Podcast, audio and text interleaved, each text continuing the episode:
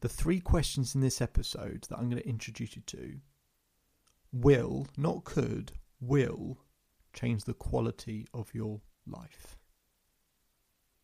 Hello and welcome to the Self Belief Chief podcast. You're here with David Holman. So make sure to subscribe to the podcast if you haven't done so already to keep up to date with the latest episodes, research, science, conversations. We upload episodes all of the time. So make sure to subscribe to keep up with that. Otherwise, let's begin. I work with people every single day. And when you work with people every single day for years and years, you start to see certain patterns, right? You'd, you'd have to. If, you, if you're in immersed in something all of the time, you would have to pick up on certain patterns. And what you try and do is you pick up on patterns and then you try and find a really simple way to communicate it so that you can help people unravel some of these patterns so that people that you see and speak to in the future get a better and simpler understanding of how to change the quality of their life. And there are three questions, three questions that, depending on the answers, will determine where your life is going. I'm going to share them right now. You might want to write them down. Question one Do you spend most of your time focusing on what you do have or don't have? Do you spend most of your time focusing on what you do have or don't have? Second question Do you spend most of your time focusing on what you can control or can't control? Do you spend most of your time focusing on what you can control or can't control? And the third question is Do you spend most of your time focusing on the past, the present, or the future? So, do have or don't have, can or can't control, and present, uh, sorry, past, present, or future. I want you to write those questions down, and I want you to answer them for yourself as honestly as you can. Now, a really bad place to be in is if you, or what puts you in a bad place, is if you spend most of your time focusing on what you don't have, what you can't control, and then living exclusively in the past or the future. Right? It's impossible to be content if you're in those three answers, right? So, what I try and do with people is get them back to a position where they're focusing on what they do have what they can control, and then living in the present with a little bit in the future as well. You've got to have a compelling future to look forward to. That's what I call the green zone. Do have, can control, and present in a little bit of the future.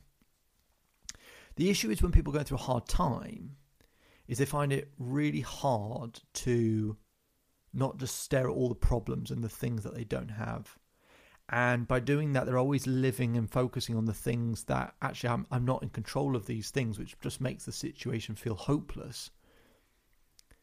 And then if they're, if they're in a bad place or they're going through a bad phase of life it becomes really difficult to live in the present. So then you either spend more time in the past or the future. Well if you don't think the future looks that bright you've only got one option left which is to live in the past. It's nice to visit the past you know, to think of memories and think of things in the past. It's nice to visit, but it is not a place you can live. You can't live in the past and you can't exclusively live in the future either. Okay, you have to live in the present and also design the future. You know, spend a little bit of time designing the future, but live in the present. Now, just because I come up with these three questions doesn't mean it's not hard to do. It is hard sometimes, it is, but it's a way for you to reset in any moment. Just to go through those three questions. Okay. Am I focusing on what I do have or don't have? I'm focusing on what I don't have. Okay. Let me think of what I do have. Am I focusing on what I can or can't control? Maybe I'm focusing on what I can't control. Okay. What can I control right now? What can I control around me? Am I li- living in the past, the present, or the future? Kind of living in the past. Okay.